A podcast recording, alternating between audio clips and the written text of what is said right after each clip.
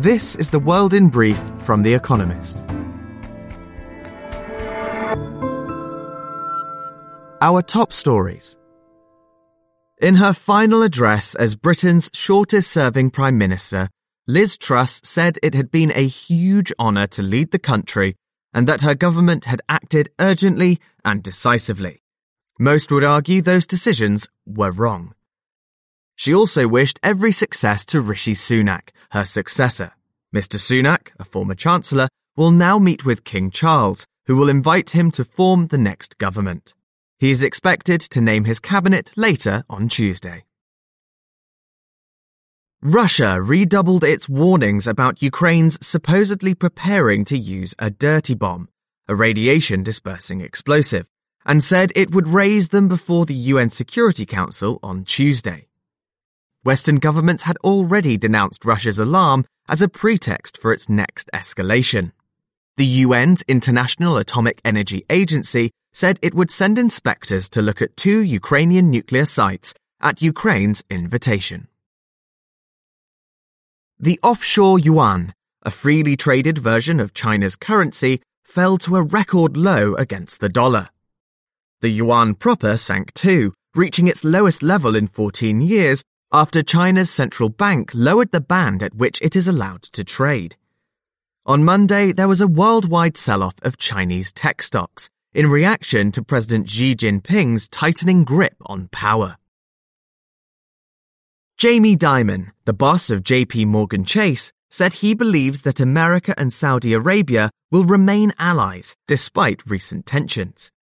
Mr. Dimon is currently in Riyadh, Saudi Arabia's capital, for the Future Investment Initiative conference.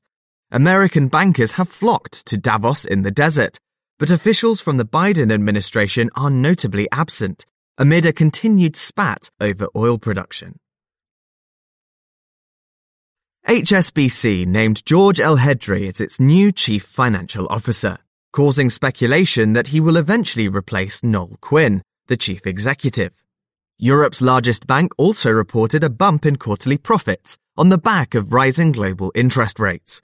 Its net interest income increased by a third to $8.6 billion from July to September, and pre tax profit at $6.5 billion beat expectations. American prosecutors charged two Chinese intelligence officers with bribing a government employee to obstruct America's criminal case against Huawei according to an unsealed complaint. The men, who remain at large, paid $61,000 in Bitcoin to an FBI agent whom they believed to be acting as a mole. The firm, identified only as a Chinese telecoms giant in the complaint, was confirmed to be Huawei by several news outlets. Opposition groups in Myanmar reported that the army killed at least 50 civilians in airstrikes against a concert going crowd. The event was being held to celebrate the 62nd anniversary of the Kachin Independence Organization, a separatist group with an armed wing that has backed the broader based uprising against Myanmar's junta. Survivors said they saw three fighter jets drop bombs.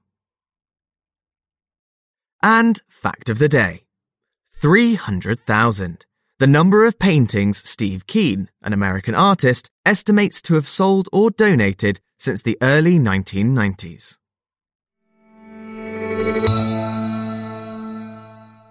And now, here's a deeper look at the day ahead.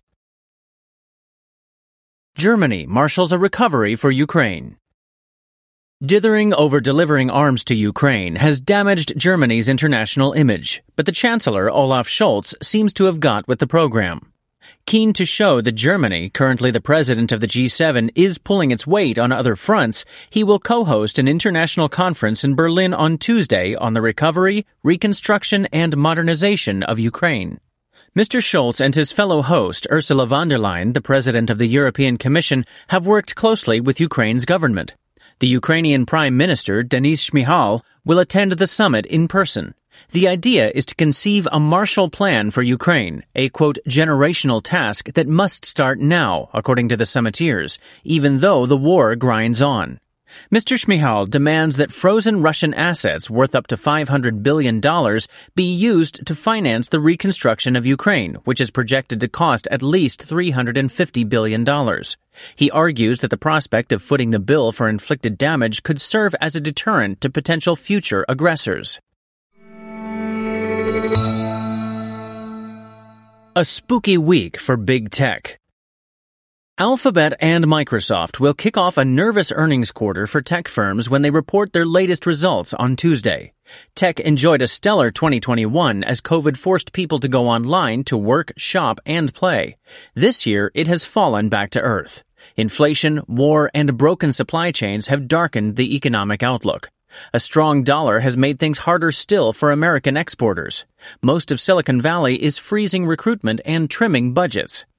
Last week, Snap spooked markets when it reported wilting demand for digital advertising on Snapchat, its social media app. Alphabet, Google's parent company, relies on ads too, though its business has so far proved more resilient. Microsoft has a strong cloud computing division but must reckon with falling PC sales. Later this week, Amazon, Apple, and Meta will also announce their earnings. For some anxious investors, it feels as if Halloween is coming early.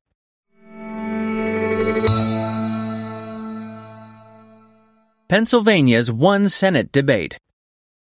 John Fetterman and Mehmet Oz, the Democratic and Republican nominees for Pennsylvania's open Senate seat, square off on Tuesday in what is likely to be their only debate. Back when he was trailing badly in the polls, Mr. Oz, who is at ease before the cameras after years of television appearances, had been pushing for five debates.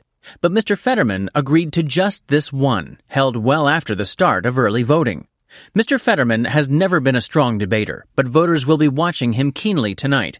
He suffered a stroke in May, and although his doctor says he's, quote, recovering well and can, quote, work full duty in public office, he also still shows, quote, symptoms of an auditory processing disorder and will use closed captioning during the debate.